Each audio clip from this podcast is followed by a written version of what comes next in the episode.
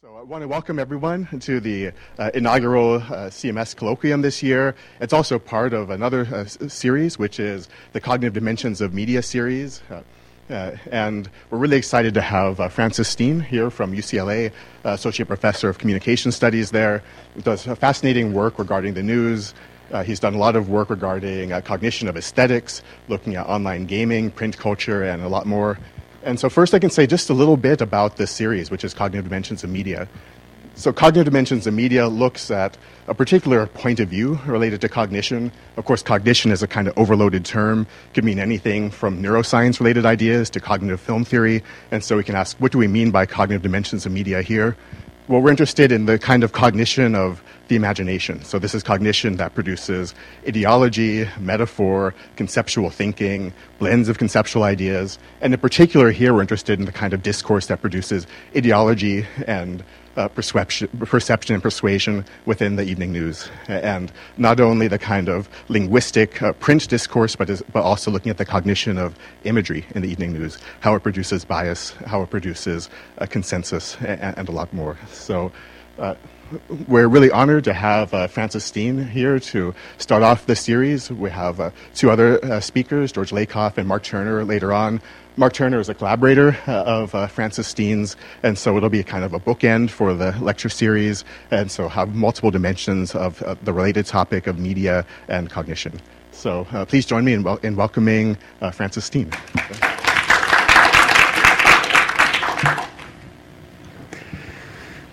All right, thank you. It's a pleasure and an honor to come here and have a chance to have a colloquium with you. I'll particularly look at how television recruits human cognitive capacities, and how these the ways in which these powerful information processing capacities of individual minds are recruited and mediated through television have powerful social effects. This is a developing field in the sense that if you look at the history of media studies, almost all of it has been done with text, much of it with newspapers. And this is in part because text is tractable. You can find big corpora of text. It's easily searchable. It's not really because people think that images don't matter, right? Television has been the main form of the public sphere for a couple of generations, right? So we're starting this, what we call the Red Hand Lab, a global team for a distributed research team for taking care of these multiple levels of work that needs to be accomplished to create a good data set and to work systematically with that data set. And that goes all the way from the acquisition, data enhancement, data mining research. There's a whole series of hard problems in computer vision and joint image text mining, and communication research of the type that I'll mainly be talking about today, but also the development of suitable interfaces of engagement with the communities and publication platforms. So as technology is making multimodal research possible, it is in some sense catching up with the capacities of the human mind, which has been multimodal all along. Human communication always been multimodal, right? We've attempted to kind of squeeze that into the very narrow channel of speech where we are going to miss a lot of what's really happening. I'll say a little bit about the collection first, and then I'll mainly focus on causal reasoning and case study from Norway over the past year or so, and then basically open it up for discussion. I'll say a little bit about interface developments, but I don't think I'll have really time to go into a lot of demos on that. Very quickly on the archive, it started out in the Watergate days. Sorry, I'm going a bit too fast here. Let me just give you a tiny moment to read it. So We started out, a senior colleague of mine started out during the Watergate hearings to just record. And he recorded to tape. It was expensive at the time. You know, even tape was cutting-edge technology at the time, right? And ended up with a vast collection of very hard-to-search materials. So a gold mine, but very hard to access.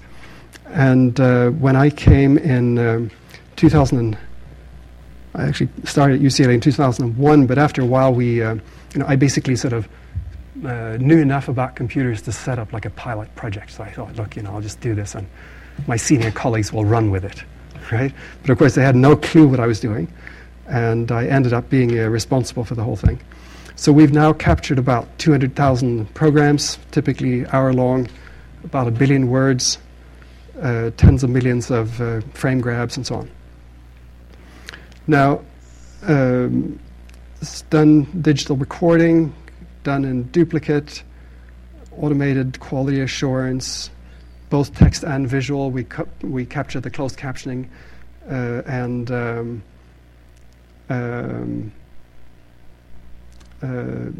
index them with timestamps, right? And the incoming files are huge. So this is digital television. They come in. It's 7 gigs an hour. We compress them way down, H.264, pretty good quality, try to keep the storage requirements from exploding. We do stream the whole thing. I'll give you maybe a little bit of a demo of the search instead of showing you the slides. I think we're good online. We can do things like this, pull up this basically based on word counts by network. We can do regular expression searches. Governor John Hickenlooper, he talked about the heroic efforts of the people who went into that theater to help out after that gunman went in. Basically, the way the system works, if we take, let's say, we've just so normally what we ingest is from a cable signal. So we get mainstream news, we get Democracy Now. We actually download that from the web. We get French news, a bunch of foreign news, about 10%. We also have a capture station in Denmark, setting up one in Spain, capture a bunch of stuff in Czech Republic and Norway, pending agreements in Russia. So we're basically building slowly a global system. The search engine, let me just take you back to that. If I just do a search now, here's what our current search engine looks like. So these are the different networks that we capture. We've just started ingesting campaign ads from YouTube, from the candidates' feeds. And we also just figured out how to get the Google machine transcript downloaded, so we have that indexed. We've downloaded about 2 million words and about 4,000 campaign ads from the past few years. And you can see which ones in the window there. So these are the individual candidates. So basically it's a system that allows us to, get new types of data fairly easily. The whole thing is sort of set up to ingest. And we can search by date, right? So basically here's date ranges, right? And we can sort by date, by frequency, count, and so on, right? Universal time, local time. It's hard to keep track of time.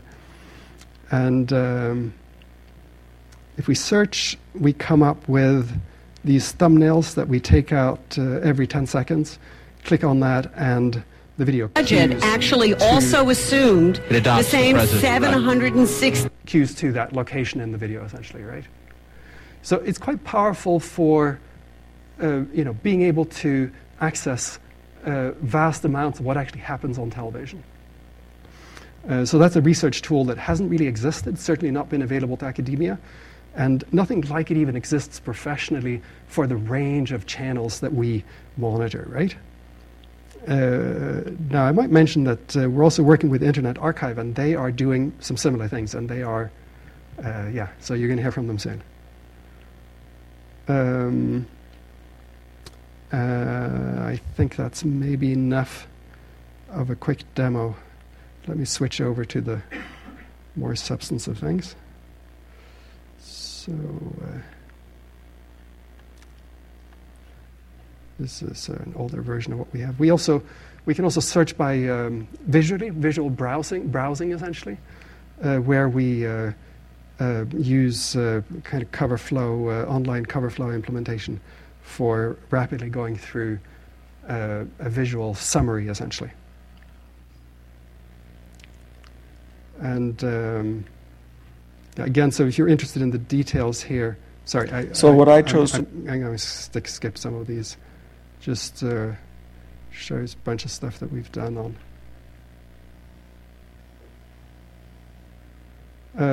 And we have NSF project going with a computer vision team for visual parsing.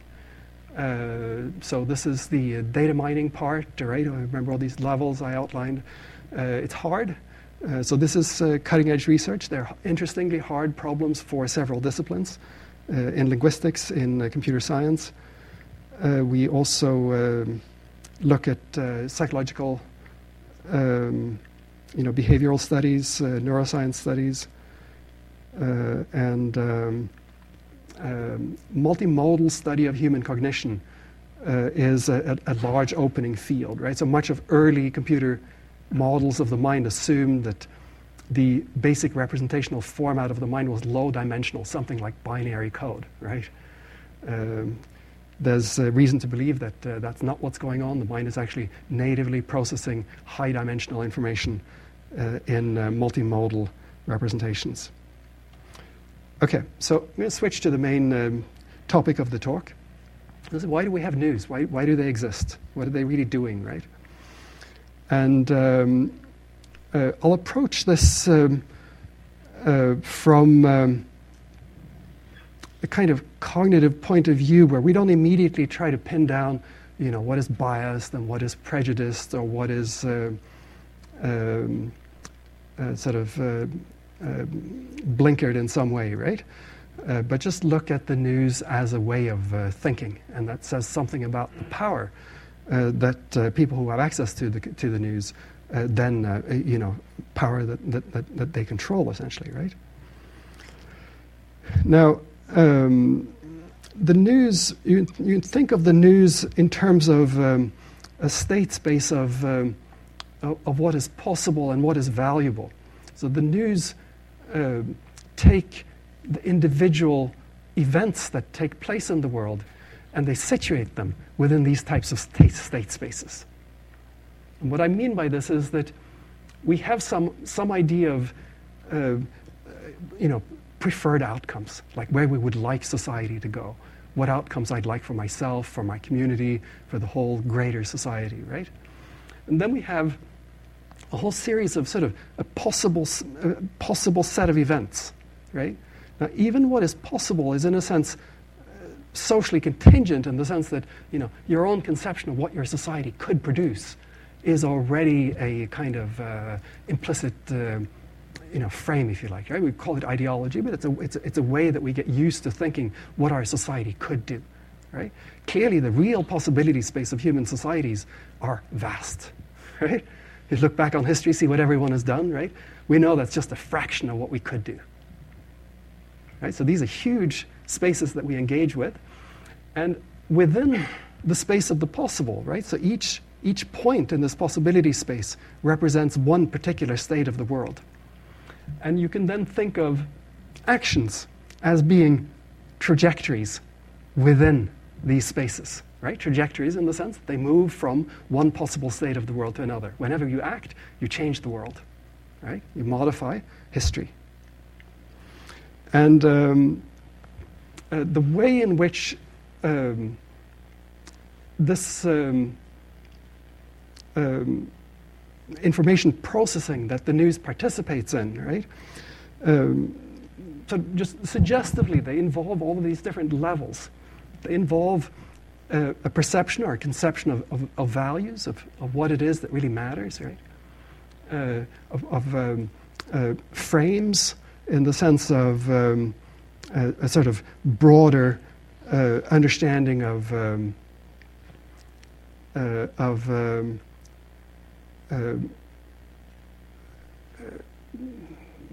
priorities, if you like, so we'll go through these a little bit more systematically, focusing on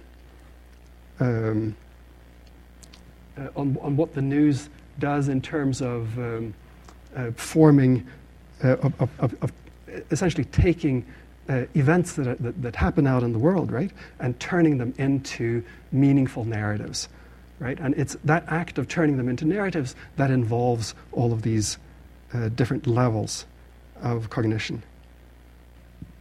So, first stage of the news provides you with simply, evidence of what happens, and this evidence is often very direct and relatively unprocessed initially. That may not always be the case, of course, but if you take something like a bomb explosion, you don't immediately have an agenda. Right? Basically, they show you, look, glass in the street, there's people injured, there's ambulances, and so on. And the television, because of the images that now become very rapidly available to very large audiences. Here, for instance, what you're seeing is not the attack itself, but the dust from the explosion reaching pedestrians passing downtown Oslo on the 22nd of July. Right? So this is the attacks against one of the government buildings, and very quickly cell phone photographs and video was relayed to the world's news outlets. This information is very quickly situated, so that part of what the news do for you is they frame the event for you. They say, this is happening in Norway, show you where Norway is, happening in Oslo, situates it geographically. Now with Google Earth, it can show you exactly which buildings were attacked. And it kind of situates you, puts you into the position of being a witness of an event, right? So television very powerfully positions the viewer in the moment of action,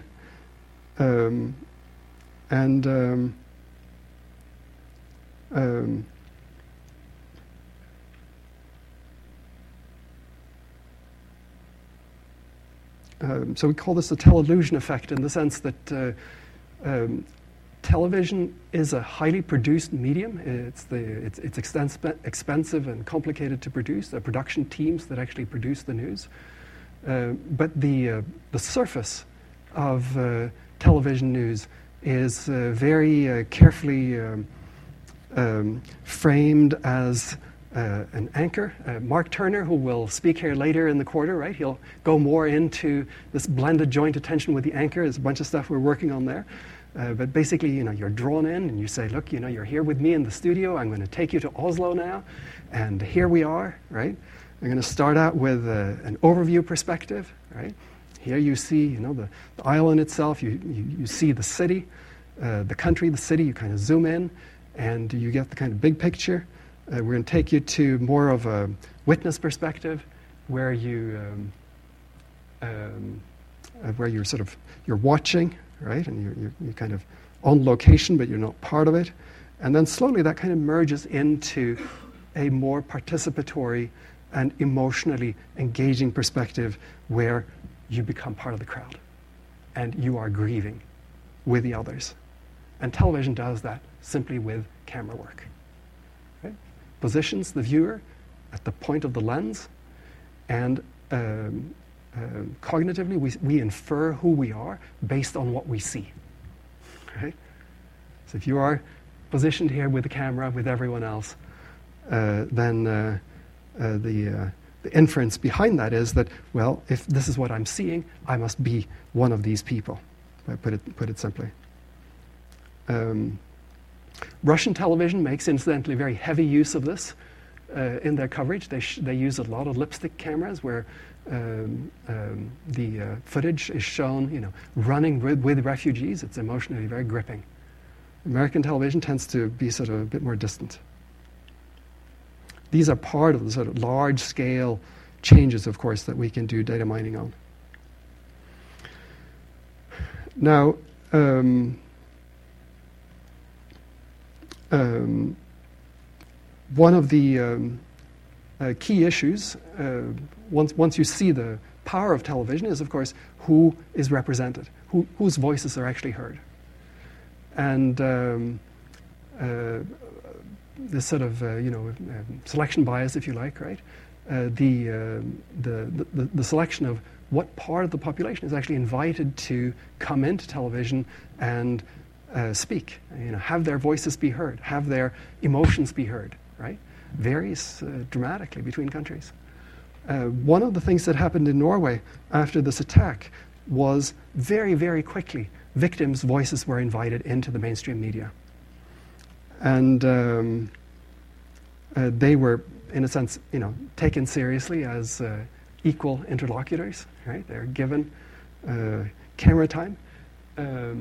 Again, Mark will go into sort of how visitors, interviewees are introduced, to viewers, right?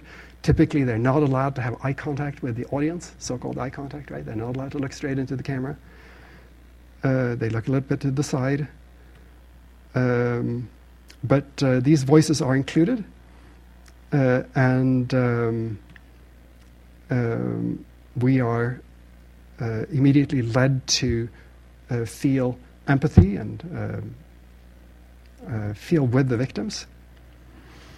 The emotional significance, the emotional tone of all of these voices create a kind of emotional tension, a kind of emotion potential. So in other words, television is a bit like consciousness, right? The moment you put something in television, it's a bit like as if you call up something in consciousness in your own mind. If you do that, right, you make it salient, you need to respond to it in some way, it becomes part of your mental processing. Television is with public consciousness, right? And once you put it up there, people respond, and we need in some way, that creates a kind of pressure, a kind of potential to deal with these meanings, right? In some integrated way. So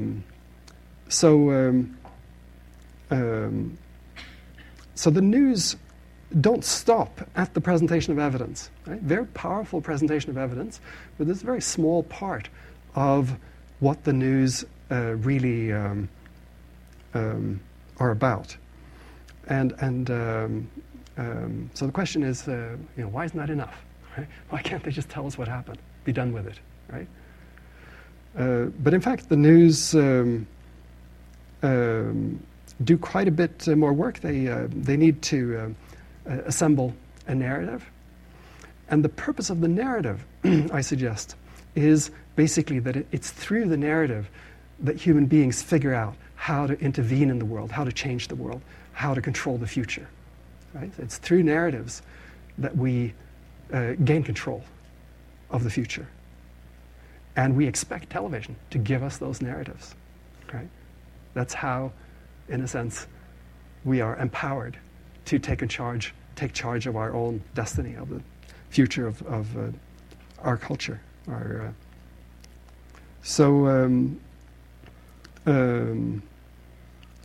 we first see the attempt to explain, right, is what I call the terrible news paradigm, right? Something really awful happens, and it gets really bad coverage. People don't have a clue what really happened.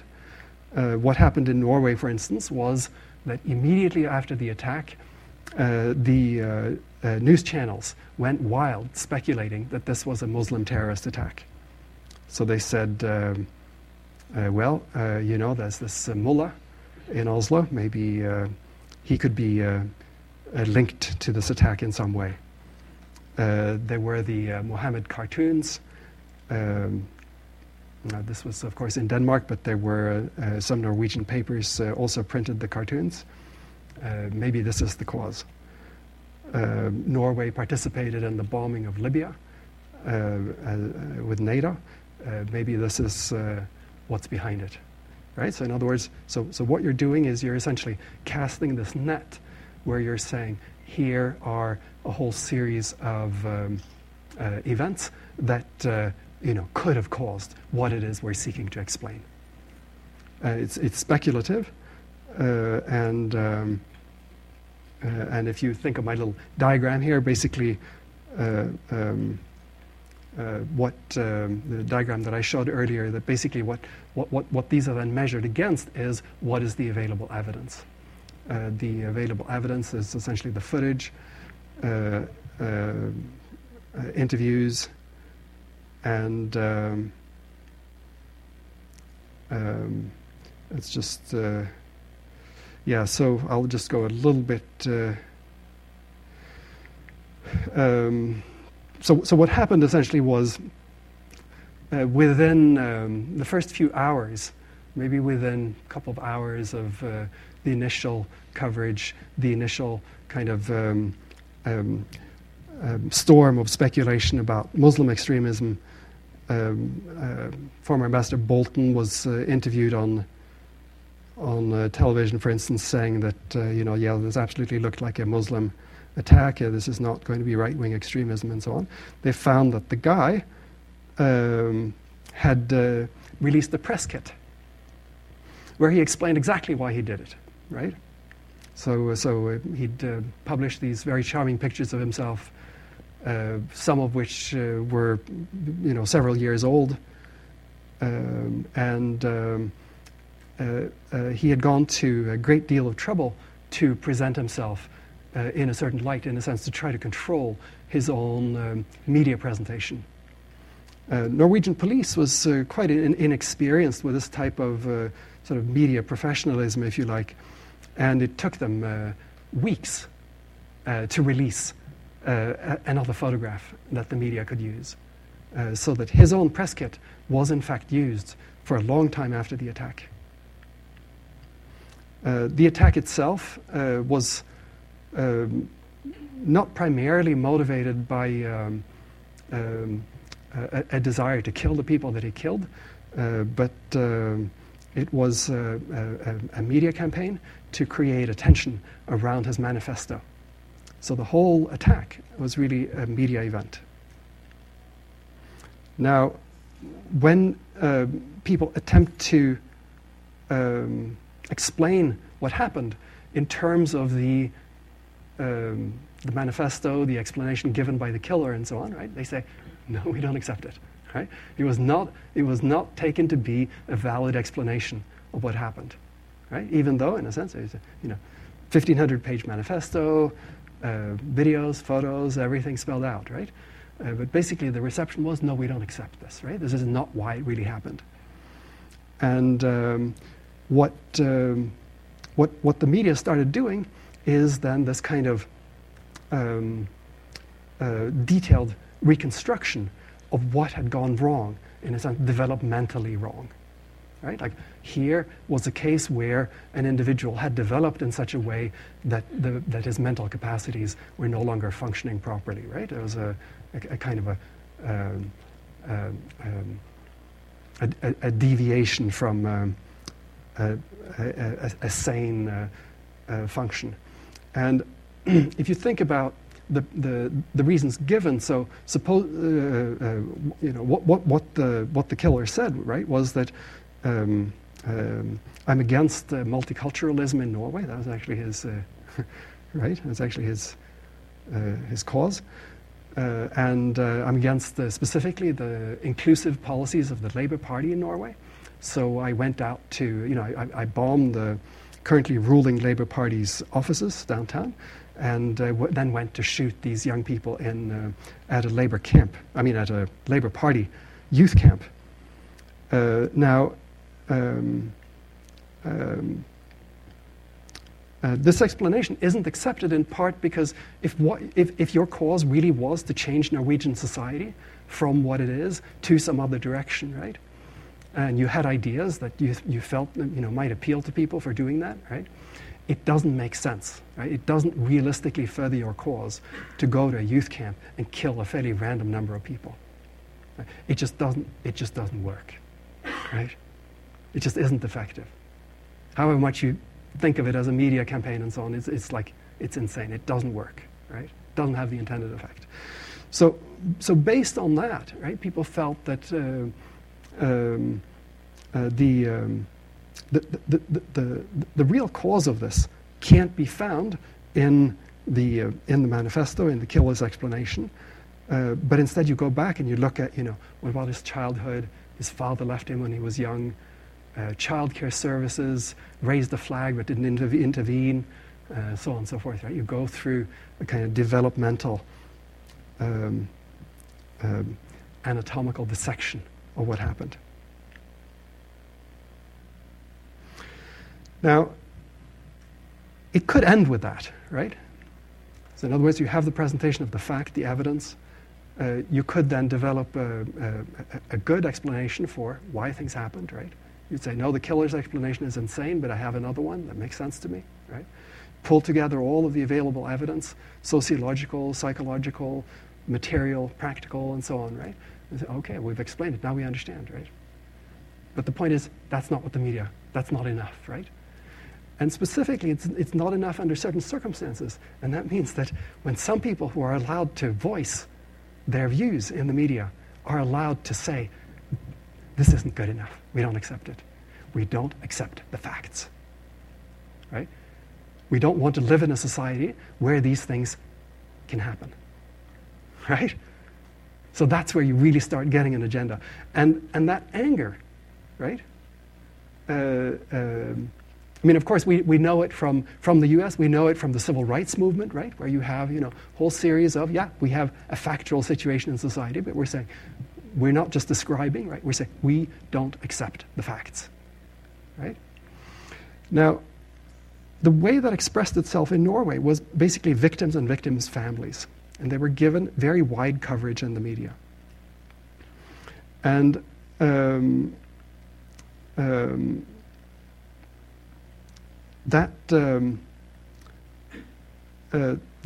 that anger, victim stories, right? Right from the beginning and sort of accumulated systematically over time, whereas detailed interviews, investigations, reconstructions, visits to people's houses, displaying of mementos, detailed coverage of the grief of these parents. And along with the grief came very early the dissatisfaction. Right? How could the police allow this to happen, right? And the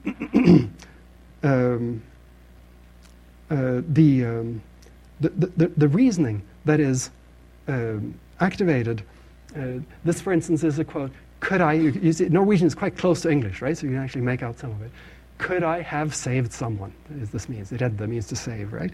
So could I have saved someone? So the young girl thinks, sort of, you go back, right? And you know exactly what happened.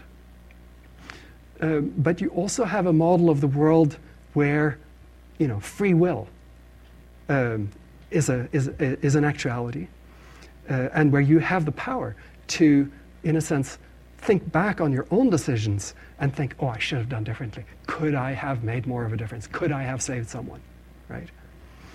And so what happens is that the focus of the news slowly moves away from, presenting evidence, explaining what happened, right? Accounting for all of the evidence to basically saying, what could we have done? Completely counterfactual, right? Massive amount of news coverage is about what never happened. But it's in the possible, it's in the realm of the possible. And part of what I'm suggesting is that as a society, what we really care about is the possible, right? That's more important than the fact and more fundamental than the fact. Now, so once you I just go back to that one more step. Yeah. So once you've reconstructed the event, you've accounted for all of the evidence, you have a good sense of what exactly happened, where it happened, why it happened, right? Once you have that information, you can go back and you can do what we call causal surgery. Yeah, and what that involves is the identification of windows of possible intervention. So Pearl, Judea Pearl, has argued that in the case of causal reasoning in science, which has been his main focus, to make a claim that A causes B, make a causal claim, right, basically requires an action. It requires you to do something. You can't just observe. You've got to do something. So you've got to, sort of, like if you think of a causal diagram, you've got to connect that node to this node and that node to this node and then see what happens. And it's by observing what happens in response to what you do that you can actually make a legitimate causal claim. Right? It's basically the scientific method. Right? Now, of course, in the news and with history, right, we can't do that in fact. Right? We can't actually, redo the Kennedy assassination and say, well, what if, and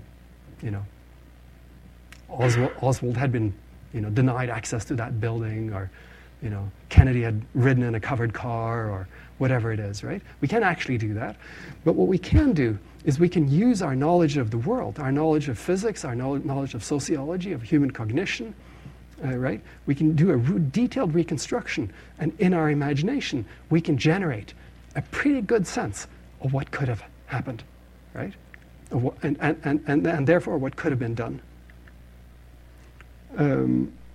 Now, that means that these kinds of diagrams, they can be, in a sense, reused, so they don't just function as a reconstruction of what actually happened, but they function as a diagram for essentially doing causal surgery for identifying windows where intervention would have been possible. Childcare services had been more alert. The father hadn't abandoned his family. Right? At this stage, it's sort of just kind of general causal surgery, just general saying, someone at some point could have made a difference. So we're not telling the father you should have, but we're just saying, yeah, it could be a factor. We could have, sort of a potential place where someone could have intervened. And that kind of vague sense, in a sense, of all the different things that potentially could have been different, right? That then needs to mature into a more concrete, effective, realistic assessment of what can actually be done now. So this is costly, right? The surgery itself is costly in the sense that it's work to find out what exactly happened. You need a very detailed understanding to realistically be able to say, here something could have been done differently, right? So one of the incidents in this particular affair, for instance, involves the police being very delayed in getting to the island where the killings were taking place. And about double the number of young people were killed because of delays by the police. Right? So the police was then interviewed afterwards, and they said, look, could you have done something differently? Are you willing to, in a sense, take blame for this, right? And I don't have time to show you all of this footage, but basically, they set down their own commission, appointed their own group of people, right? And they found, not terribly unexpectedly, that no, we did everything as best as we could, right? And no self-criticism, right? And in a sense, then no promise that we're going to do better like next time, right? But the anger of the parents was so powerful that this simply was not good enough. So one of the, just go into this a little bit more detail here, right? That in terms of the reconstruction of the killer's development, right? You have all these sort of different type of framing the person as an individual, the whole lifetime of the individual, framing him as a citizen, or towards the end focusing on this sort of lone wolf scenario where he plans this in detail, gets chemicals, and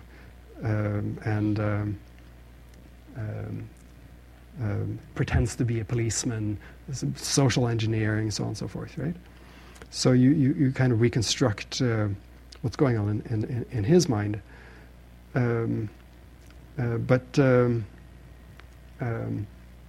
other than holding him accountable by taking him to court, right? In Norway, there was a very strong sentiment that the police response was inadequate, and that changes need to be made, right?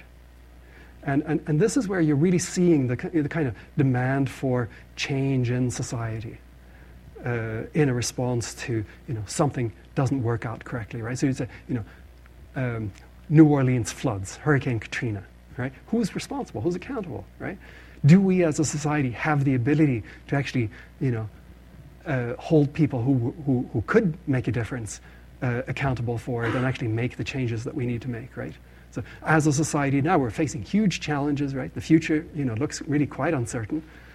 Do we have the ability to, pull together as a society and figure out, what actually needs to be done and hold people accountable for it and get it done, right?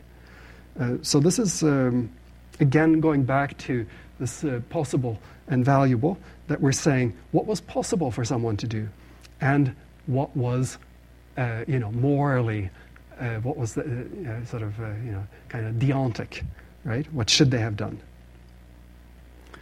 Let me just show you, see if we can.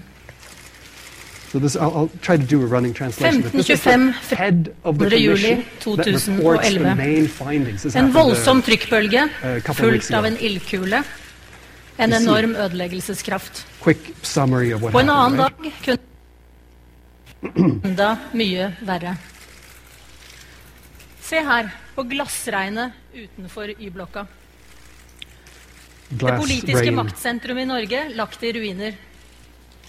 En meget omfattende redningsaksjon. Samhandling, politi, helse, brann og frivillige, vaktstyrken. Hardt rammede og fortumlede kollegaer som støttet hverandre utbombet arbeidsplass. Samtidig på Utøya. De følte seg heldige som var på verdens tryggeste sted. 2 timer senere, den mest ufattelige brutalitet. Første melding om angrepet ble presist registrert klokken 17:24. Ut til en hel verden, pårørende og et sjokkert storsamfunn. Mobilisering av en meget stor og slagkraftig politistyrke, inklusive 26 mann fra beredskapstroppen. Tusenvis frivillige, ansatte I nødetater og samfunnsapparat ble engasjert 22. juli. 2000 involverte bare på Ullevål. 42 ambulanser, 6 ambulansehelikoptere, several helicopters. De frivillige heltene ble avgjørende. De reddet både menneskeliv og politiaksjon. En nasjon samlet I sorg.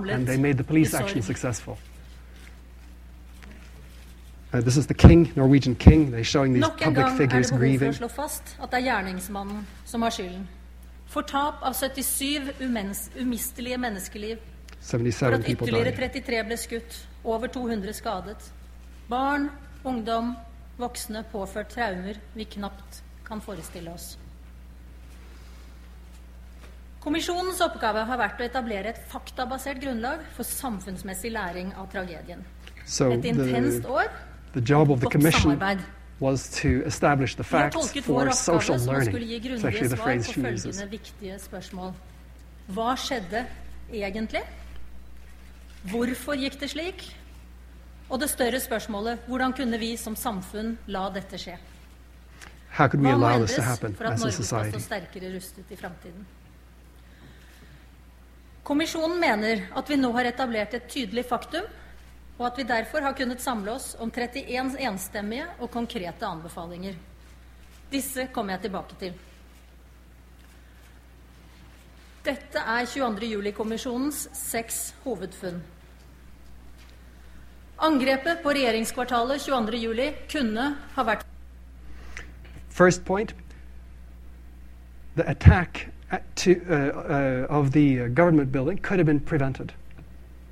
Right? So, counterfactual reasoning. In fact, the attack did happen. In order to make any kind of assessment about, I mean, we do this routinely, right? We all the time assume that things could have been different. I'm just saying that, if you think of our sort of the larger scientific worldview that our society also espouses, right? That's essentially a deterministic worldview. Even Judea Pearl's, whose work on causality assumes that you learn about causality by actually intervening and doing something, right? He says, free will is an illusion, right? The universe is a causal universe, right?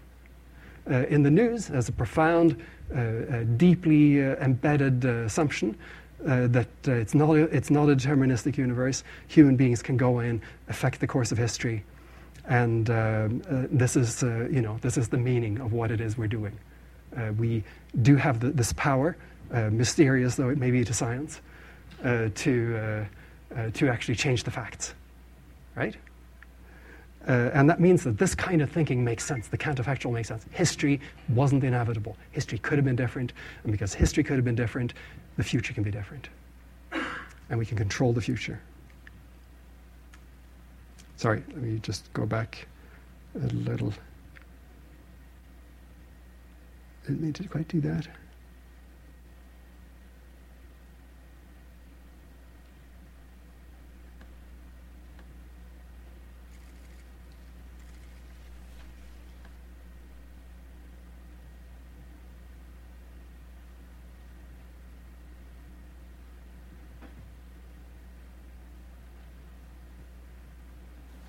Kommisjonens oppgave har vært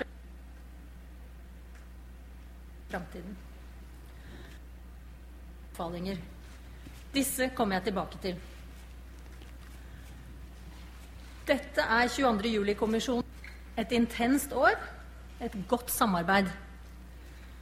Vi har tolket vår oppgave som å skulle gi grundige svar på følgende viktige spørsmål. Hva skjedde egentlig?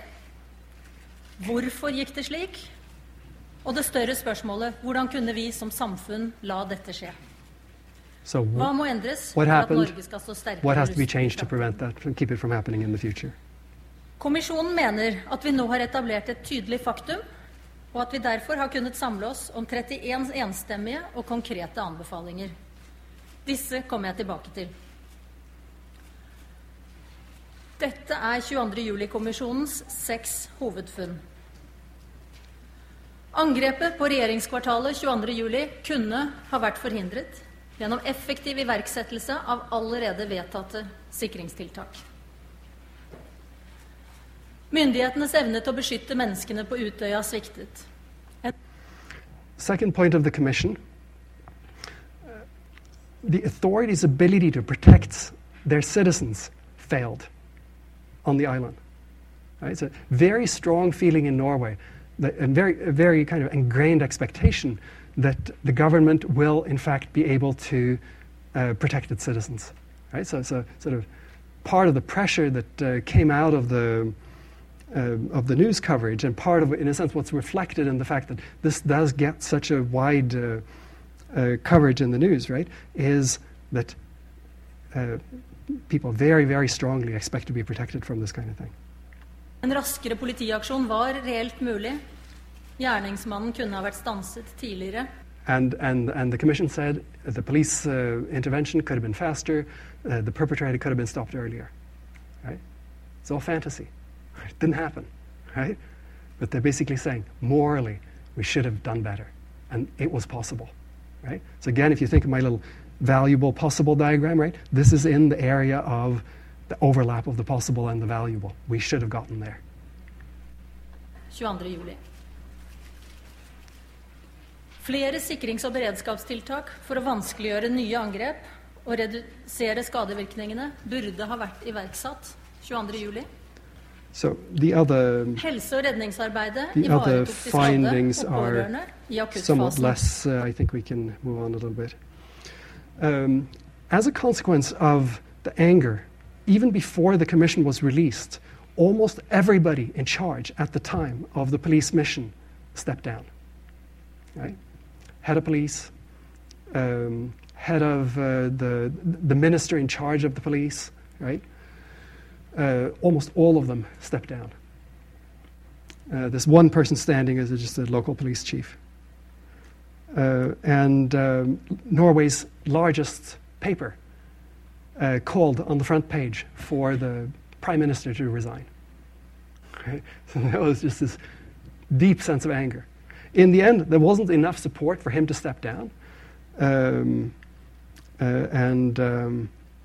He's still, in this position. But basically, what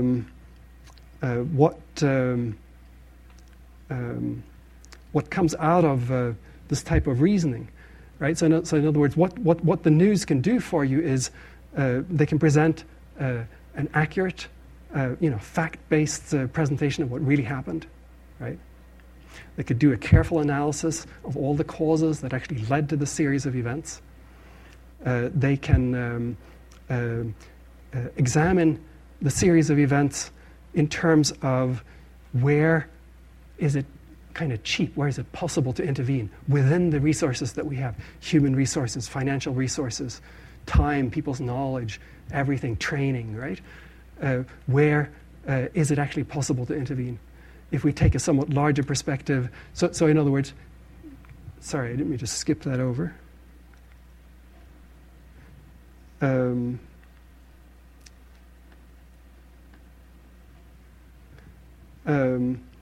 So the commission contains sort of deontic imperatives like, this person should have been more attentive. This person should have sought a certain kind of information that was critical at the time. And it's like, is that a reasonable thing to tell to someone, right? Can I say, look, you should have found out. Even if you didn't know, you should have known that you should, that it would be useful for you to know. Can I tell you that?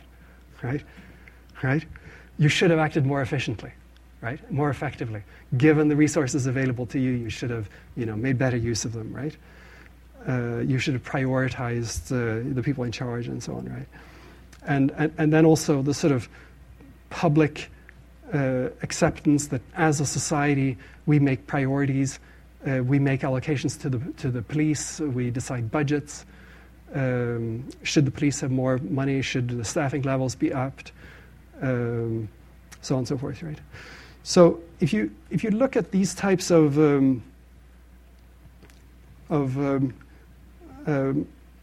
processes that.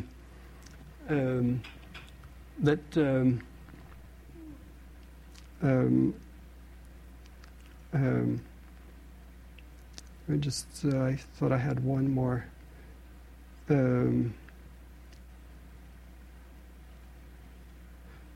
So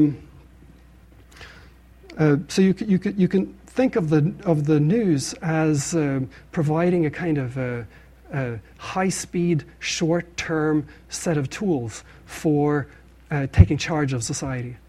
In comparison, for instance, the legal system works. Very slowly, like the actual writing of laws, takes months, years, and stays on the books for decades. The courts operate over periods of months, weeks, months, years, right? And only the news really provide us with that kind of the feedback mechanism that allows society to correct course and to respond to events quickly as they happen. Right? So it's really part of the governance of society. Now, this was recognized early on. You'll recall Burke and so on, right, reputedly called the press the Fourth Estate. They didn't like it at the time, right? But the power of the press has been recognized as a potent social force.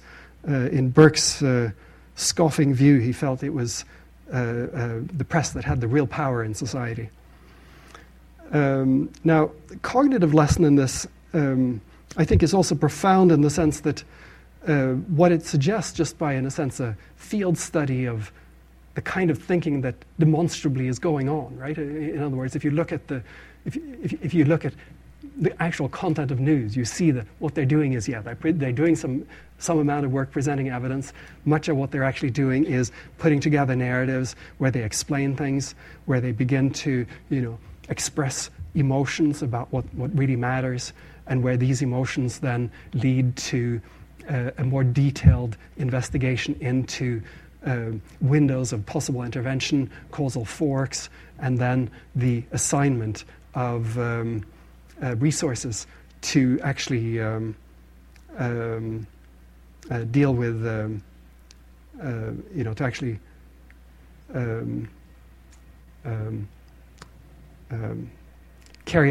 carry through these recommendations, right? So a rational press is, in a sense, a measure of the rationality of society, the ability of society to, in a meaningful way, take charge of its future. Let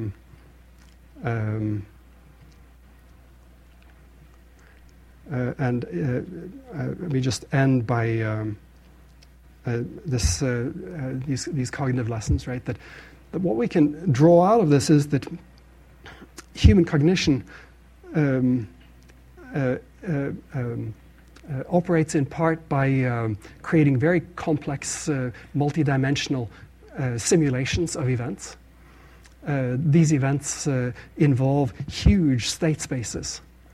The fact are merely points in our understanding of reality, and that our broader understanding involves a space, in a sense, for the ability of the individual to allocate resources and with a great deal of precision, apply these resources to the course of events, the course of history, in a way that changes history, right? That is our implied social model that is embedded in the news, and it functions as a kind of social consciousness, as a kind of, collective information processing device, right? I mean, not independently, right? But as it basically facilitates our ability to think together. So I suggest we just open it up for discussion now. I haven't looked at all of the ways in which this process can be, in a sense, appropriated by certain groups, right? Here I've just tried to show that Norway is a fairly small society, it's extremely transparent, right? Scores on top of these sort of governance statistics and so on. So in some ways, what happens in Norway tends to, to some degree reflect what at least a very large number of people are interested in seeing. All right, I think I'll end there. Thank you.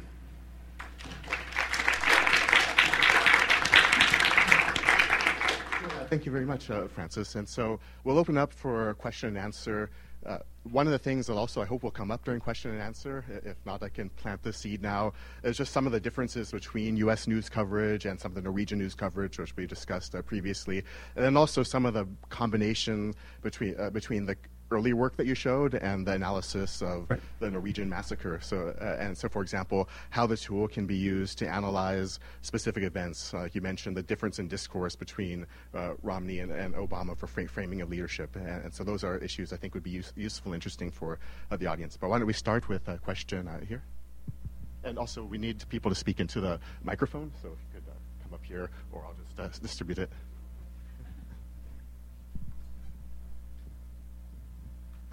Hello, thank you. This was absolutely excellent. I couldn't help thinking, as an American citizen, of the correlation between what happened in Norway with the current repeated mass murders that we've had here. That's right. With the Sikh temple and the people going to the movie and the whole, or even going back to when the New York Times and other news media humanized the 9/11 victims. I was thinking, is there a possibility for this kind of causal surgery to be done to humanize or put faces on the people who are dying, to possibly change, not ban handguns, or I don't want to get into that, but at least have people, the powerful lobbies, think about, maybe we should think about mental health issues. Maybe we should think, especially when the people leave trails of what they intend to do before they do it. Maybe we need to have some background checks and use the the social media, the IT that we have to find out a little bit more before we allow people to buy thousands and multi-thousand rounds of ammunition online, or buy so many assault weapons. Is there a possibility that you can use this as well to affect change in policy? Right. I mean, I think essentially what you're asking is, is it possible for us to open up the media so that these feelings that already are out there, actually can be heard, right? So that part of what you need in order to have social change, right, you actually need to have people speak. The voices need to be heard. So that the most important part of media reform, or even in a sense of a response to these repeated killings, right, is not to simply pound on the table and say we need XYZ, right, in terms of gun control or whatever, right, but that if you approach this through the media, if you think of the media as the way in which society, brings issues to the table. And begins to, in a sense, create what I was calling an emotion potential, right? It creates a kind of pressure, right, that is kind of latent there and that everyone shares. We need to deal with this in some way, right? So to create that kind of pressure, which in turn can then, bring people's attention to the issue, and then one can begin to think, how as a society do we actually want to deal with this, right? But as long as the suffering is suppressed, then it kind of, the issue doesn't even appear in a sense, right? So somehow, if you look at the Aurora shooting, for instance, there was even a visit, to the hospital of one of the victims, right? But the way that was covered was that it was the film star that came to the hospital. So you cover the film star. This is just celebrity news.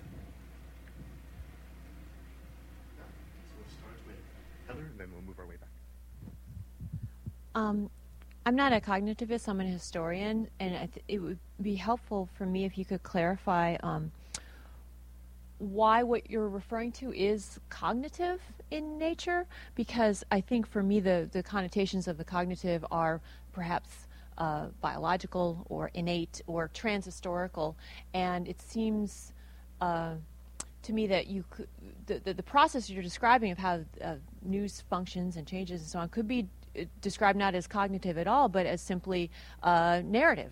This is the way we currently tell stories, and there have been many different ways, and there probably will be many different ways in the future. So I don't really understand the cognitive reference point.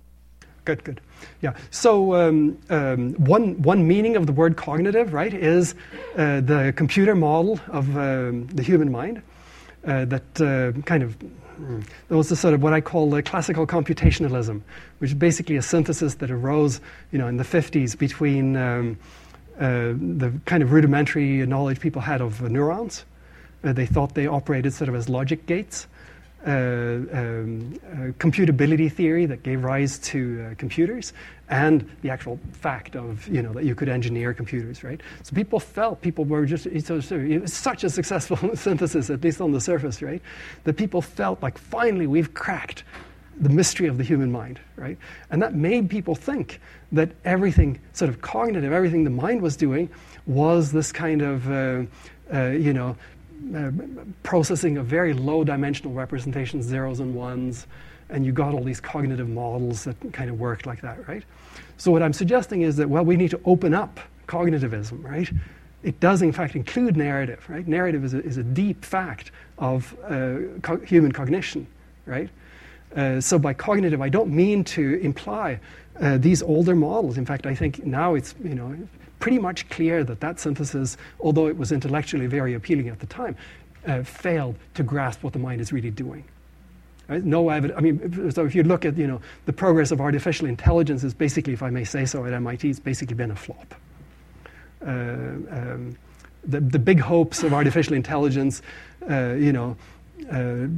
Turing thinking very early on. You just send computers to school, and they'd pick up language. They'd pick up, you know, all they needed to know, right? A three-year-old still understands language far better than our most, you know, vast computer system, right? So there's something profound about human cognition that we didn't grasp in classical computationalism, but we need to take it on. We need to say, yeah, look, this is real cognition. It includes emotion, right? It includes the full multi-modal representational system, right? Only a fraction of that makes it into television, but even that fraction is very, very powerful. And if I can just build on that a little bit, so say we have a lot of cognitive scientists interested in the kind of issues of backstage cognition, say figure-ground relationships or force dynamics, or describing kind of what's the impetus, or how can you describe the kind of way that we understand these narratives as one thing causing force in another that we inherit from our experience of motor sensory actions. And so the way that we describe, say, the causal reason for something as a force that causes something to fall over or something to change, then a lot of those kind of processes for understanding narrative have some systematic kind of cognitive descriptions. And so the idea is just that it's not a kind of deterministic or, say, necessarily computational view of cognition, but just that we can start to look at some systematic, semantic aspects of figurative thinking or poetic thinking. And so that's just to give a couple of examples of specifically this kind of cognitive semantics view of cognition. Hi. This is sort of building on that first comment, but I wondered, so I think it's really true. I love the phrase that you just used, emotion potential, that these stories in the news sort of, you know, ramp up our interest, our empathy for the victims or, you know, whoever is featured in the story. And I wonder if you've thought at all about, as well as the sort of potential to call for accountability, this sort of natural, maybe sort of dulling effect wherein bringing the narrative to a close in the media for people who are at home experiencing it in this mediated way, does it sort of also bring their empathic experience to a close and sort of dull the need for actual reaching out into the world and responding? Does it sort of bring them full circle and maybe close out the potential for later action? Right. So, I mean, I think there's a lot of issues in the area that you raised, right? Because basically we're in a sense talking about the sort of management of emotions of millions of people. It's a huge topic, right? Even at the level of the individual newscast, it has a kind of syntagmatic order where you get, you know, big news in front, right? And then you get, you know, sort of big domestic news, and then slowly it sort of winds down. You get some sports, and you get some weather, and then you get a feel-good story at the end, right? It's managed, right? It's managed. Your emotions are being managed, right? Everybody does it, right? So that's a huge issue. Did you just have a quick comment to that? Or? Just a comment. When you say managed, it sounds like at some level there's some kind of mass illusion involved too, or the possibility that television actually propagates illusory, the agreement of large numbers of people on things that are, as you've said several times, quite illusory. Right. So I think that's clearly correct, and there are examples where, in a sense, what I suggested with the television effect, right? I suggested that what you see on television, we have a tendency to interpret that as if we're really witnessing, like they like to call it eyewitness news, right? Even the word television means, you know, from Greek and Latin, right? Distant vision. It isn't. Is it healthy? Right. So clearly the potential for this kind of power to be abused is enormous. So part of what we're facing as a modern society, right? I mean, we could disinvent television, right? But short of that, it's like, yeah, this is there. The power is there. And we do need to be aware of the dangers, right? I mean, the primary danger we saw right at the beginning of the media explosion, it's the Nazis, right? Masters in producing illusions. Very, very powerfully. And also, some people might remember last semester we had Aldo Santana here actually use this tool to do his analyses of biases against Latinos in the contemporary news. And so there's looking at issues such as framing, the camera position, placing people behind the screens. So there was a lot of look at the kind of visual, kind of multimodal discourse where it might not be obvious bias, say, at the textual level, but you find bias when you start to begin to analyze framing, visual framing, cinematic framing across different news items. Right. So if I just finish up on that, just to, in case people weren't here, right? That Santana, for instance, shows that Latinos tend to be shown behind chain link fences. I don't need to say anything bad about them, but they're shown behind again and again. They're shown behind chain link fences, right? They are other, right? Visually communicated. You don't need to say a thing. Please. I guess I'm wondering, have you seen much possibility in the structure of the narrative inside of the news? Like, I guess for me, as you were walking through the ordering of the news, I could see possibility in the ordering itself, and where there could be places where you might, in fact, turn to the audience and say, speak among yourselves, or break the fourth wall, or begin to start to do these interesting things in the process of telling the story.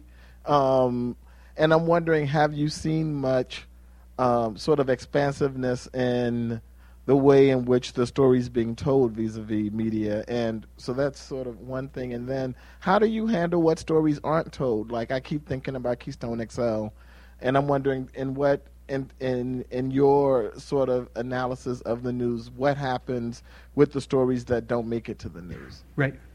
Right. So, I mean, the first question you raise is clearly something that a number of us here are concerned about. We now have the technology for creating a kind of visual media that is, a sort of barefoot grassroots civil journalism that can involve millions of people. Much of it, in fact, already does. I was citing to some of you earlier that the Pew Research Group recently did a study where they found a third of searches on YouTube are news-related. So there's a massive interest in non-mainstream news, and the potential sources we have for high-quality news, right? Real eyewitness news, in a sense, right?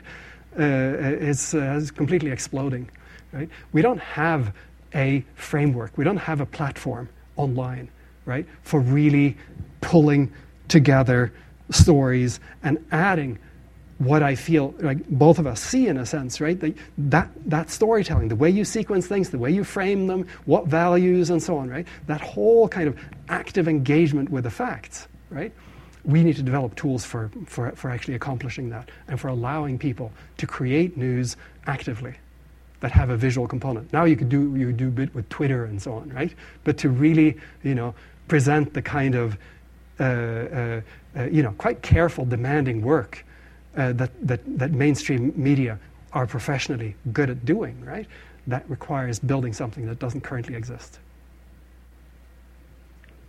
Given your third point, the human information processing routinely resulting in effective interventions, I hope maybe somewhere in the world that's true. It just doesn't seem to be very true here. I mean, we may get the Patriot Act, but we don't get background checks at gun shows. And I mean, to me, it just seems that it's managed news, but it's beyond managed by the news. It's by special interest. Is this done in a pure form anywhere? Is this working anywhere? I mean, it certainly isn't working here. And when you talk about the tools, what would those tools look like? I mean, we have lots of independent news sources and bloggers and so forth. So it would seem that we've got the news streams and the potential to affect effective interventions, but they're being drowned out by something, or what would those tools be? Right. So, I mean, sort of one objection against social change has always been, you're just a few people, what difference can you make, right? So, of course, the answer is that, no change in history ever started in any other way, right? That is how social change happens. It's got to start with a small number of people.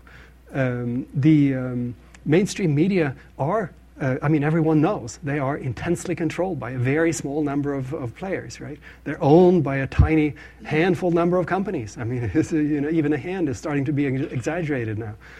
And there's no question that, you know, as a sort of at the communication level, right, American democracy is a fiction, right? It is not, is a fiction, right? It is, it's not an effective democracy, right? There's elections and so on, but in the role of the press, as I'm suggesting, as a vital component in responding to the issues that arise in society, allowing these emotions to come to the surface and actually become part of the kind of this sort of emotion potential that demands a resolution and so on, it just isn't working, right?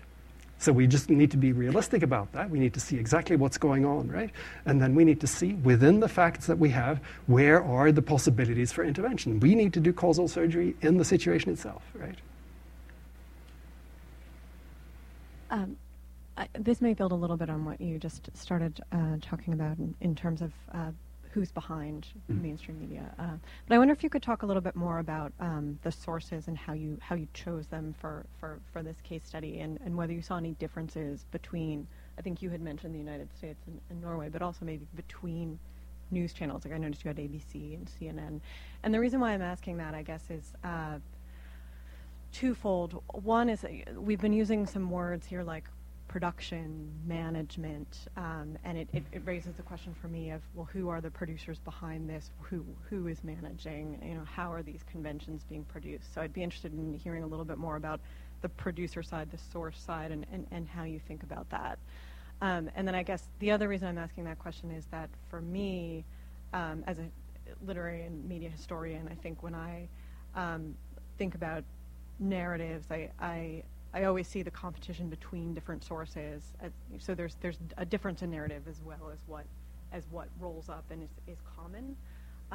But it may be that approaching from a cognitive point of view, similar questions is precisely that, is sort of rolling up what is more common. And so I guess I'm asking a simple question, which is just what's the scope and how did you think about sources, but then also opening up that question to, you know, I guess talking about methodology a little bit and what are you ultimately looking for? At what right. Is that right. goal? Part of our reason for wanting to create a global collection is that within American media, there's a lot of uniformity. So it's not the case that everything is covered the same, right? But a very large number of stories are really covered in more or less the same way. And by creating a global collection, we want to create, in a sense, a more kind of explicit, demonstrable sense of the type of variety of narratives, the ways in which stories can be told, and to just show it's fact, right? In other words, you have the actual data. So that's why we need a global data set. And I haven't focused at the moment on these comparative studies, right? We started a little bit looking at the invasion of Georgia, the South Ossetian invasion by Russia in August of 1908, and 2008. And what you see there is that 100 million Russians are convinced that this is a humanitarian intervention. That's the story. Everything is understood in terms of that. Right? 500 million people in the West are convinced that this is evil Russia on the prowl again, expansionist, imperialist, evil Russians, right? And how can you create such consensus across hundreds of millions of people, right? And in part, you can do it by not telling the different stories to that population. So in other words, a population just gets one story. They get it over and over again from multiple sources, right? And so part of what we want to do then is to say, well, can we create a multi-perspective news so that we can assemble, you know, what different media spheres have to say about a particular event? This is kind of a long question.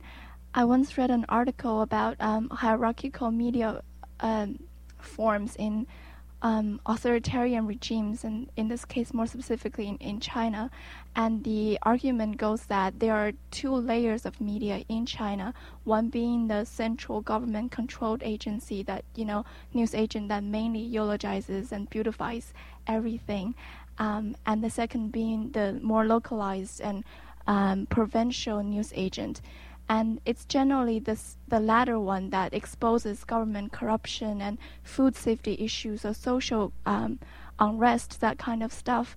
And the interesting thing is whenever these kind of stuff are exposed, they generally flare up very quickly. They thrive for a short period of time before they get suppressed and crushed. And once again, we get the uniform eulogy at the central level, and the article explains that it has to do with the power structure in China, because the central government collects tax. It has absolute access to tax, while power and military is dispersed nationwide. So the central agency really want these local media to sort of watch out what's going on these local levels, sort of being its localized monitors that supervise what's going on. But whenever things get really serious, it would be suppressed so that, you know, unrest doesn't happen nationwide.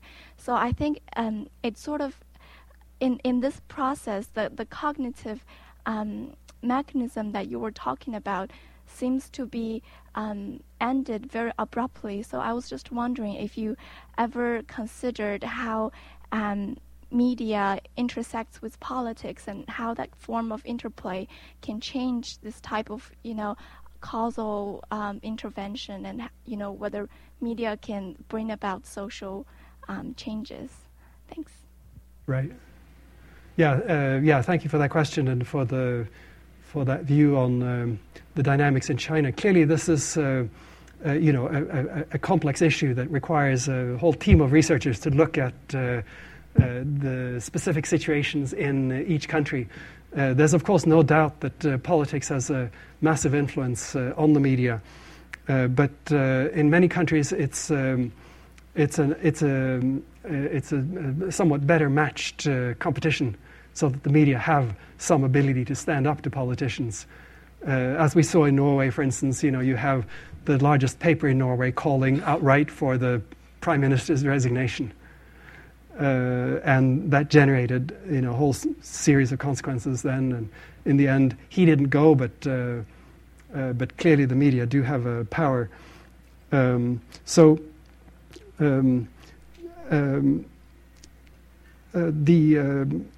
goal of my lecture was really to suggest that television as a technology has the capacity to mediate a cognitive process among millions of people, right? Politicians have the ability to prevent that from actually happening, right? By suppressing, by leaving stories out. I didn't get to that question of yours, right? But that's one way of just saying, you know, becomes a non-issue because it never rises into public consciousness, right? So the television is a kind of display space that commands our attention, that is analogous to the function of consciousness in the individual mind. Yeah. With your indulgence, I'm going to quote a poet on causality. We invent ourselves out of ingredients we didn't choose by a process we can't control. The female impersonator and the sadistic marine can each trace himself back to the same stern or weak father. The baby on the floor cannot be traced forward to anything. So I think that's a little bit closer to what real actual causality is. My question doesn't have anything to do with that. There's a site online called Bag News Notes, which takes news photographs and then does an analysis of them and invites readers to also do an analysis of them. So you're looking at a news photograph and saying, well, what does this imply? Right. What does this look like? Why is that halo above the president's head? Why are these people here dressed in work clothes when they're not working? All of that kind of stuff. Have you looked at that site at all? I haven't, but I'll Bag News Notes. I'll check it out. Yeah. Thank you. We've got three more questions. So it's a really rich talk and question and answer session. I'm both far more optimistic and more pessimistic than you are, I think, about some of the stuff that you're looking at. So on the one hand, I'm not sure that we need to invent new platforms. I think that people are appropriating the existing platforms that we have in the early stages of the mass growth of read-write digital media literacy, where we have an explosion of people producing audiovisual content, especially video content, self-producing news. And we see that, of course, circulated mostly in spaces like YouTube, but it's not a new process, but it's massified to a degree that's really, really interesting. And so then the question is, the problem is that most people still aren't getting most of their televisual flow from those spaces, although that is slowly starting to shift. And of course, we have to bracket the questions of massive access inequality to digital production tools and skills. I think we're starting to see some interesting transformations in TV news, and you see that in spaces like Al Jazeera's program, The Stream. So the model being that you more systematically seek and incorporate video content that's produced by people who are on the ground, or in the case of The Stream, people who are participating directly in social movement spaces, and then rebroadcast that out via the satellite platform, so that you shift from having tens of thousands or hundreds of thousands of people getting the multifaceted perspective from social movement participation to millions or hundreds of millions of people having that experience. So I guess I want to challenge you a little bit on the idea that people aren't already doing the type of process that I think you're trying to urge us to get involved in. And so that would then require us to shift from thinking about how do we build new platforms to how do we spread critical digital read-write media literacies so that more people produce video content that doesn't just mirror the narrative forms and the visual framings that they absorb from traditional TV newscasting, but produce this other interesting sort of genre, which is first-person perspectival on participation in movements, if what we're talking about is how do we get to social transformation from this massification of video production. Right. So, I don't really see these points, in a sense, as I completely agree with you, right? That there's clearly a lot happening, and surely more happening than I realize. One way to think about this idea of platforms is, to lower the threshold for actually engaging with this type of work, right? I think it sort of requires causal surgery to know, what exactly is the state of affairs, what would be the cheapest and most efficient way to intervene, right? That's in a sense a mixture of empiricism and imagination, right? And clearly we don't have all the answers. Right, and to intervene just a brief moment, I think some of the work of Charlotte Lindy recently is quite telling related to some of these questions, because she did work early on about the construction of life stories and narratives of personal experience, but more recently, institutional narratives. And so that means issues like who has the authority to convey institutional narratives, says the U.S. is losing. How do institutional narratives, how can they be disseminated within the institution, outside of the institution? And there's a kind of process behind which these institutional narratives are constructed and perpetuated. And so I think it's great work coming out of sociolinguistics that helps to look at some of these issues of authority and kind of political hierarchy that's intrinsic in the questions that the audience has been asking. So we have two more questions. So I thought this was a really wonderful presentation. But all throughout it, I couldn't help but think that this is all predicated on the assumption that people are going to be watching television news, and they're going to be watching it from the beginning of a program to the end of a program, and they're going to be primarily getting their news from this. And I really thought about how TV news is decontextualized. For example, most of my work is about fandom and the fan community, and as you can imagine, fans of comic books were shocked and horrified and immediately on the story of the shooting happening in Aurora. And of course, initially people watched the news because their friends who had been in the theater nearby were unreachable for whatever reason. But then those pieces of news sort of got decontextualized. People took them away from the anchors. People began to sort of construct their own discussion about this stuff within the space, which partook in TV news, but was not purely determined by that. And I was just wondering whether this may be totally outside of your scope, but I was wondering whether you had any thoughts on the way that TV recirculates now, even without making your own video or whatever, but right. Contextualizing. Right. Right. I mean, that, to my mind, does connect with what we talked about earlier, right? In the sense that the ability to reuse, the ability to resequence, the ability to take this piece and put it together with the other piece, right? That is production. I sort of was very tempted here to show you all this. So I don't know if I can make it all full screen, but basically, you know, if you recall this an information war to foreign media outlets, including RT. Can we turn up the sound? The Secretary of State asked Congress for more cash to step up America's efforts to get its message across. Aki's guy named Shigeon reports from Washington. In the global media, where people are no longer simply watching. War declared. The U.S. is now officially in an information battle with foreign media, which provide alternative views on world news. Views which often run in contrast to the coverage of events by the U.S. mainstream media. We are in an information war, and we are losing that war. I'll be very blunt in my assessment. Al Jazeera is winning.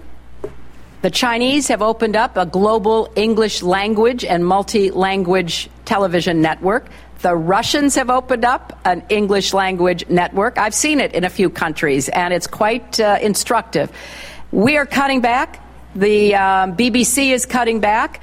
Some 5 years ago, Western media outlets, including BBC and CNN, had a near monopoly in the coverage of world news. Things have changed since then. Right. So other players are entering the area, and there's clearly also massive room for a kind of more democratizing of the whole news experience, where people assemble out of pieces. So what I was calling for was, in a sense, could we facilitate that, right? And how do we do it? What's the best way to achieve that, right? Here we have time for one more question.